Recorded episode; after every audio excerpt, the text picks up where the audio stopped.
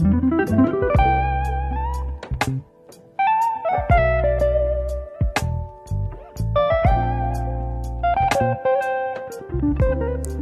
datang kembali di podcast AJG bersama aku, Feliani. Dan aku Owen Christopher Pasaribu.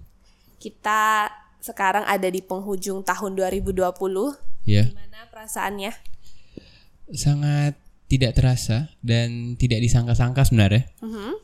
Padahal di awal tahun 2020 tuh nggak ada kepikiran mau pulang selama ini kan ke Iya. Pontianak. Tapi sekarang udah hampir 10 bulan pulangnya.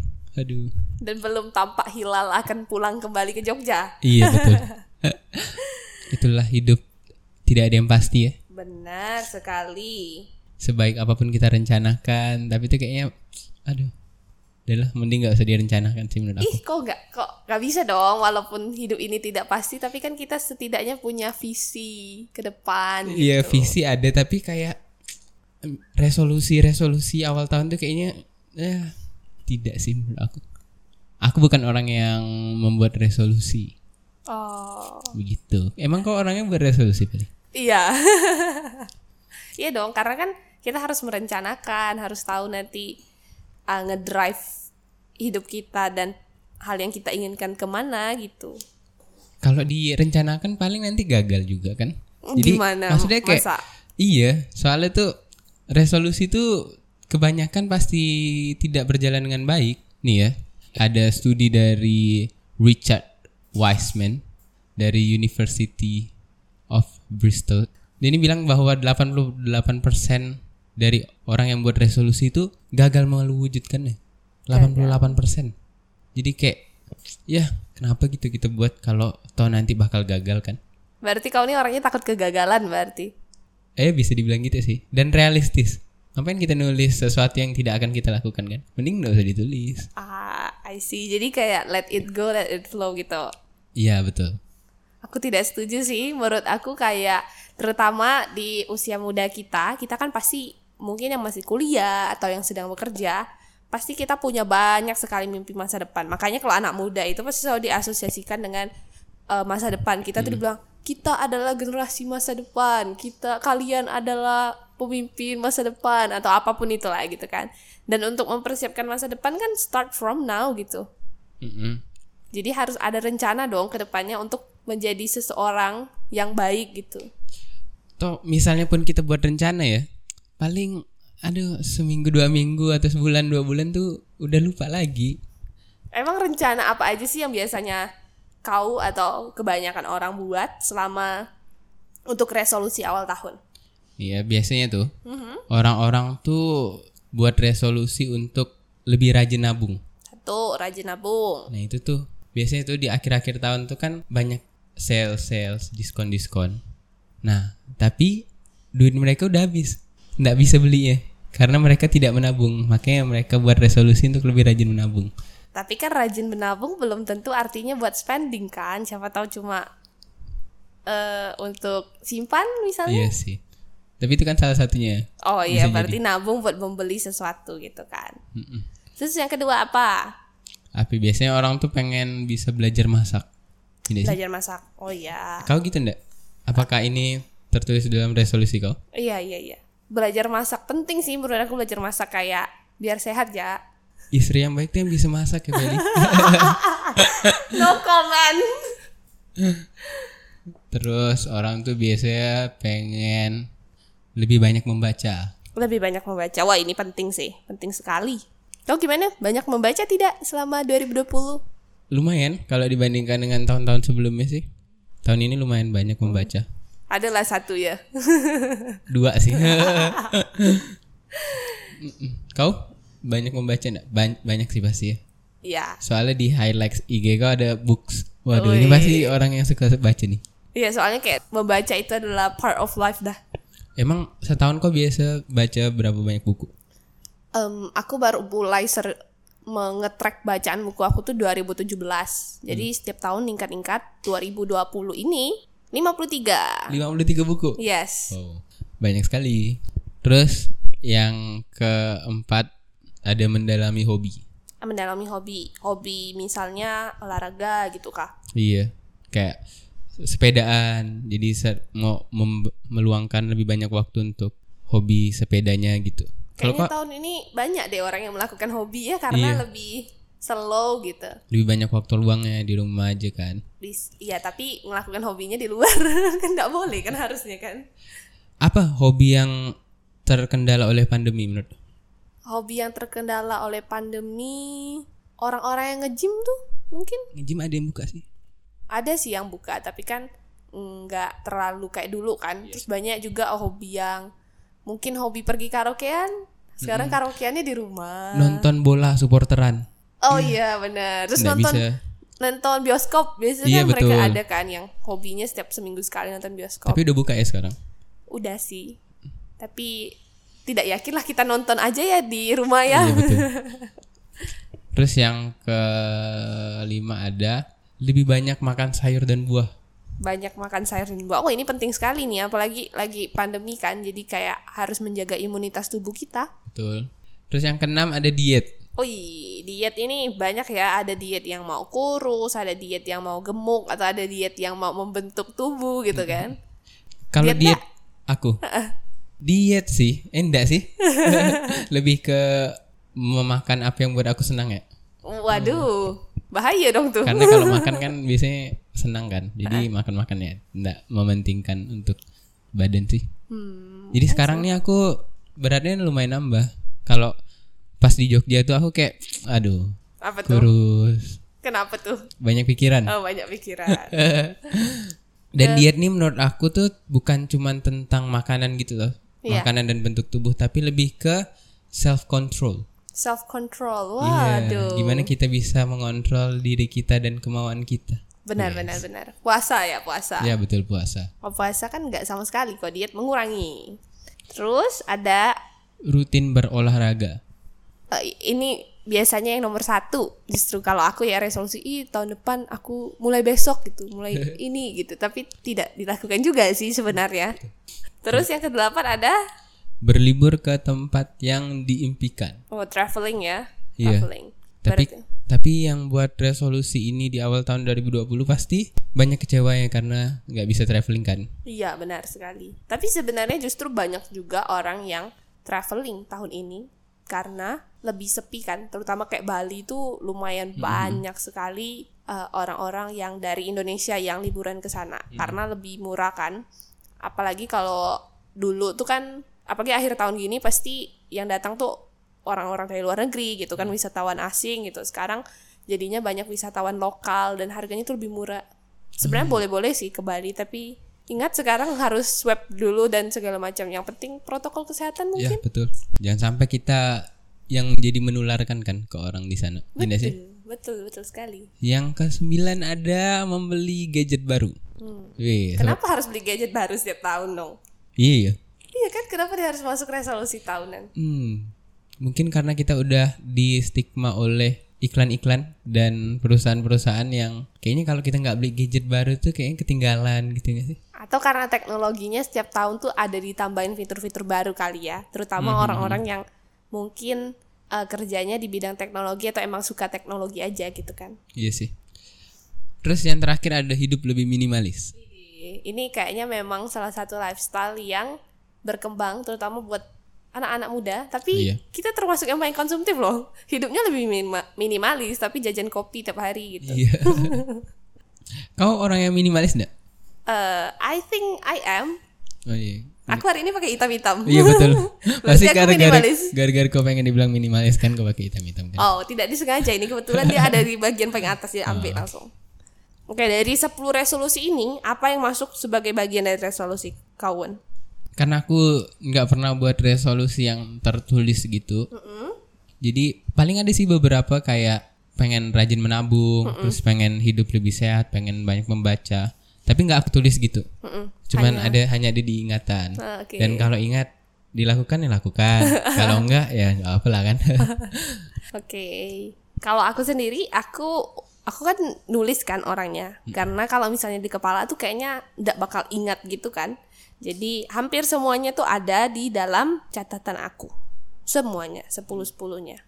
nah, kan banyak orang yang nggak pengen buat resolusi itu karena mereka takut gagal kan. Kau ada ndak resolusi-resolusi di 2020 kau yang gagal gitu dan gimana? Coba kau kasih satu kata tentang 2020 ini. Uh, banyak sih pasti kegagalan dan satu kata yang bisa menggambarkan 2020 adalah sabar. Sabar. Mm-mm. Kenapa? Kau tahun-tahun sebelumnya nggak sabar? Iya, karena aku merasakan gini ya. Kita kan masih di usia yang aku baru masuk 20 tahun ini. Jadi tuh sempat excited banget gitu. Makanya di awal 2020 itu aku merencanakan banyak hal yang menurut aku tuh aku bisa achieve ini di tahun 2020. Tapi ternyata ya itu kan gagal oleh karena kontrol luar, hal yang kita nggak bisa kontrol, tapi juga gagal karena eh, kadang-kadang diri kita nih ndak uh, sepenuhnya fokus kan terhadap hmm. melakukan sesuatu. Mungkin kemarin kita bilang, aku besok mau olahraga, teh taunya kalau hujan ya udah nggak bisa olahraga nih. Eh besoknya ada hujan tapi bangunnya kesiangan gitu kan. Mm-hmm. soalnya bangun kesiangan kan bisa kontrol. Jadi gagalnya karena hal luar dan hal yang dari datang dari dari diri sendiri. Cuma aku harus belajar banyak sabar sih supaya jangan sampai uh, menyakiti diri sendiri. Ndak mm. self love lah gitu kan. Jadi harus sabar. Kalau okay. kau gimana? Ada satu kata buat 2020 satu kata buat 2020 uh, eh, bagi aku 2020 itu tahun di mana aku belajar sih mm belajar banyak hal gitu kayak banyak pengetahuan-pengetahuan yang baru aku dapat di 2020 karena ketemu orang-orang kan ketemu orang-orang baru kayak ketemu kau mm kita baru ketemu intens di 2020 Iya, yeah. sebelumnya kita tidak kita pernah ketemu tapi kayaknya aku nggak pernah nganggur kau deh. Iya, kayak cuman ah lewat-lewat gitu aja kan. Terus um, sekarang tuh banyak orang-orang hebat yang juga sharing ilmunya mm-hmm. lewat webinar-webinar atau yeah. lewat uh, YouTube YouTube yang mudah diakses kan. Jadi itu sih yang buat aku banyak belajar juga. Terus tahun ini juga banyak baca buku dibanding tahun sebelumnya. Dan kayak banyak juga hal-hal yang aku belum paham dan dulu aku anggapnya itu sebagai suatu kesalahan gitu loh. Karena aku nggak paham. Eh rupanya cuman karena aku yang nggak pintar kan? Gitu. Jadi apa yang kita tidak pahami belum tentu salah. Oh iya berarti uh, selain belajar secara supaya pintar, berarti kau belajar berempati juga lah ya. Bisa dibilang gitu. Kenapa ya? Uh, resolusi-resolusi orang tuh hampir semuanya gagal dilaksanakan. Menurut kau kenapa tuh? Uh, menurut aku ada empat alasan kenapa resolusi itu sering gagal. Wih. Yang ah, pertama, yang pertama, menurut aku adalah uh, resolusi kita itu tidak terukur. Kau ngerasa gitu nggak sih kalau buat resolusi atau uh, rencana? Iya sih kadang misalnya kita pengen hidup lebih sehat gitu kan, tapi kita tidak tahu nih uh, patokan hidup lebih sehatnya itu kayak gimana, jadi mm -mm. tidak terukur kan. Kita nggak tahu ini udah gag udah berhasil kita lakukan atau masih gagal gitu sih. Benar. Jadi kalau untuk bisa mendapatkan hasil yang terukur, ada yang namanya smart goals. Tahu nggak tuan apa aja?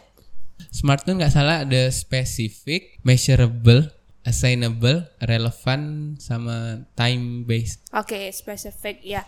Misalnya kayak mau diet gitu, dietnya uh, diet sosial media gitu. Diet hmm. sosial medianya gimana? Nggak main Instagram uh, selama satu hari dalam satu minggu misalnya gitu atau cuma boleh main Instagram kalau weekend atau dalam sehari cuma boleh sejam Terus gimana cara ngukurnya? Mungkin bisa buat catat catatan atau pakai aplikasi yang menghitung waktunya misalnya. Hmm. Dan achievable itu bisa dilakukan. Kan kalau misalnya mau uh, 2020 aku ingin membentuk badan seperti Adera itu kan wow. kayak enggak masuk akal ya saudara gitu kan atau aku ingin menabung sebanyak 100 juta rupiah gitu kan tapi padahal dia belum bekerja misalnya gitu itu kan tidak achievable kemudian ada relevan sesuai dengan waktu kita sekarang gitu mungkin kebutuhan kita di 2020 yang mahasiswa aku harus dapat IPK 4 gitu kan itu kan masih achievable kan sebenarnya hmm. tapi kalau kamu uh, dari dua gitu itu sebenarnya agak enggak achievable gitu tapi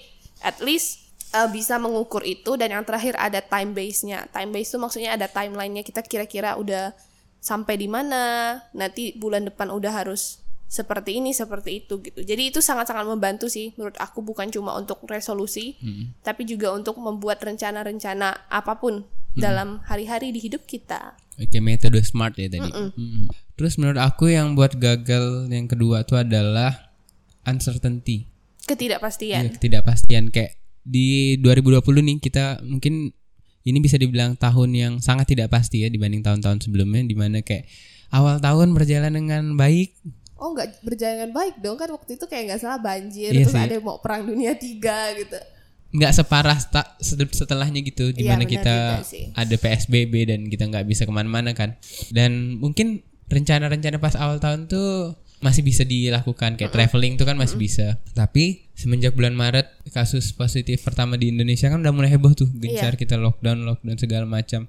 Itu sih uncertainty dan perubahan-perubahan Uncertainty ketidakpastian, yang ketiga itu perubahan. Mm-mm. Jadi kadang-kadang kan eh, sesuatu tuh nggak pasti, apalagi kalau kita dalam membuat resolusi itu kan yang kita lihat adalah masa sekarang, yes betul. Diukurnya pakai masa sekarang dan juga eh, bayangan masa depan yang positif gitu. Kan nggak mungkin kan kita bikin plan sampai A B C D sampai Z. Rata-rata orang tuh plan A sama plan B gitu kan dan itu wajar aja karena kalau misalnya sampai Z overthinking nih orang nih bahaya gitu kan nggak catat nanti re- apa resolusinya kan Iya. kalau kita punya banyak sekali Benar sekali. Terlalu banyak memainkan senario bisa jadi penulis film nanti. Iya. Nah, kalau yang ketiga itu perubahan kayak tadi, perubahannya itu kan banyak kan. Mungkin misalnya ada yang punya rencana aku ingin menikah tahun ini gitu kan. Eh tahu-taunya pasangannya berubah, pasangannya berubah jadi orang lain gitu kan. Terus belum bisa menikah gitu misalnya. Itu kan juga rencana atau perubahan misalnya eh tahun ini aku ingin olahraga gitu kan eh ternyata dia harus pindah ke luar negeri gitu kalau yang masih berarti dia tidak bisa olah lebih sering olahraga karena malah lebih sibuk untuk mulai beradaptasi dengan dunia yang baru misalnya gitu kan jadi emang uncertainty itu ketidakpastian adalah sesuatu yang pasti gitu kan Eh, iya betul kalau yang pasti-pasti aja tuh kayaknya apa yang pasti-pasti aja ya Yang pasti itu adalah perubahan iklim. Widih. Yang terus-menerus. Ini episode-nya ada di duka lingkungan hidup. Terus yang terakhir ada masalah yang terakhir menurut aku adalah kadang-kadang yang bikin kita juga berat. Tadi kan ada pakai smart approach itu. Juga ada pressure da- dari waktu. Hmm. Yang buat eh, teman-teman di usia kita rata-rata aku sendiri juga ngerasain adalah tidak berhasil-berhasil itu karena kita ngukurnya pakai waktu. Misalnya aku harusnya di umur 20 udah eh, punya pencapaian ini ini ini. Terus kita pressure by time, pressure juga dari lingkungan kita. Misalnya kayak teman-teman aku udah eh, punya penghasilan segini atau teman-teman aku udah punya pacar, udah mau menikah gitu misalnya. Itu tuh sering sekali jadi isu di antara kita-kita semua. Gitu nggak sih? Iya iya betul. Apalagi ten- kalau anak-anak setelah kuliah gitu tuh. Kan pada banyak yang udah kerja, udah Iya. ini gitu kan. Kadang kalau kita belum punya pekerjaan, banyak tekanan-tekanan pasti dari luar dan dari dalam. Ya, benar sekali. Aku setuju banget itu kan.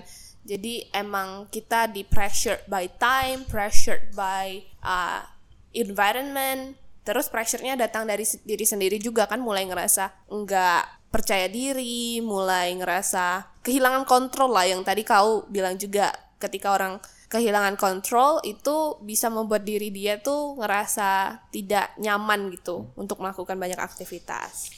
Dan yang terakhir menurut aku karena kita kurang punya pengetahuan gitu sih tentang resolusi kita. Misalnya resolusi kita pengen dapat beasiswa, tapi kita nggak tahu nih eh, apa-apa saja yang perlu disiapkan dan sebenarnya eh, dari instansi yang buat beasiswanya itu pengen apa dari kita. Jadi kita karena kurang pengetahuan itu jadi persiapan kita juga minim kan Iya. dan biasanya itu yang buat resolusi kita jadi gagal. Benar sekali. Nah, kita udah lihat itu masalah-masalah yang sering muncul kalau kita uh, punya resolusi tapi gagal. Terus gimana sih supaya meminimalisir kegagalan kita? Kan nggak kegagalan itu kan uh, kita tekani ya sekali lagi ya bukan berarti ketika udah pakai metode ini langsung bisa gitu misalnya kan.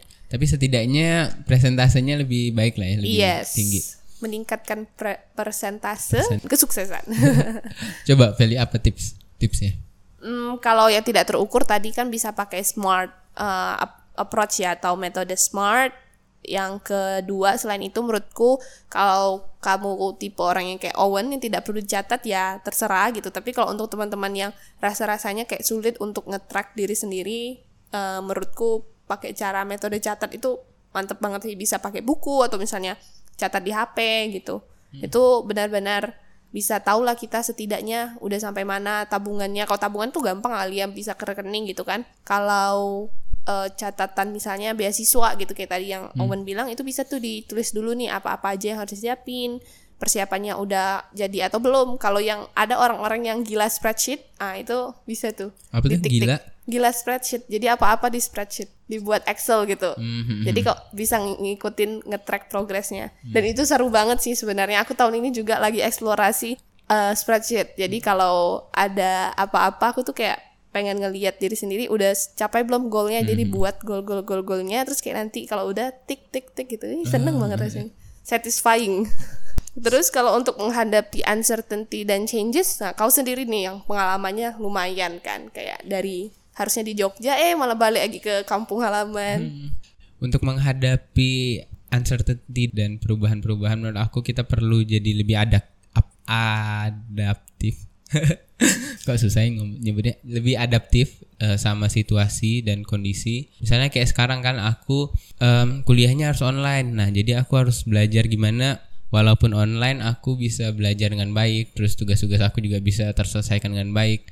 Iya jadi benar adaptif bukan adiktif. Jadi tidak stick sama satu hal itu aja terus gitu kan. Tapi kita berusaha untuk uh, adaptasi kita menyesuaikan adjust sama situasi yang ada ataupun kondisi yang ada perubahan yang kita tidak bisa sadari tidak bisa lakukan. Jadi langsung kalau kita naik motor atau mobil tuh belok ke jalan yang lebih baik gitu pilihan. Karena ujung-ujungnya kan semuanya kan jatuh kepada pilihan kan ada hmm. konsekuensinya pasti Nah, kemudian untuk yang ketiga tadi kita bahas soal pressured by time atau pressured by circle adalah menurutku uh, kita harus melakukannya, mengatasinya dengan mengatur efisiensi energi kita karena energi itu sesuatu yang terbatas kan kita punya. Maksudnya energi kita sebagai manusia kita mungkin punya waktu 24 jam semua orang. Tuh banyak tuh kan yang ngomong gitu. Kita semua kan punya 24 jam gitu. Tapi energi orang dalam melakukan sesuatu kan beda-beda gitu. Misalnya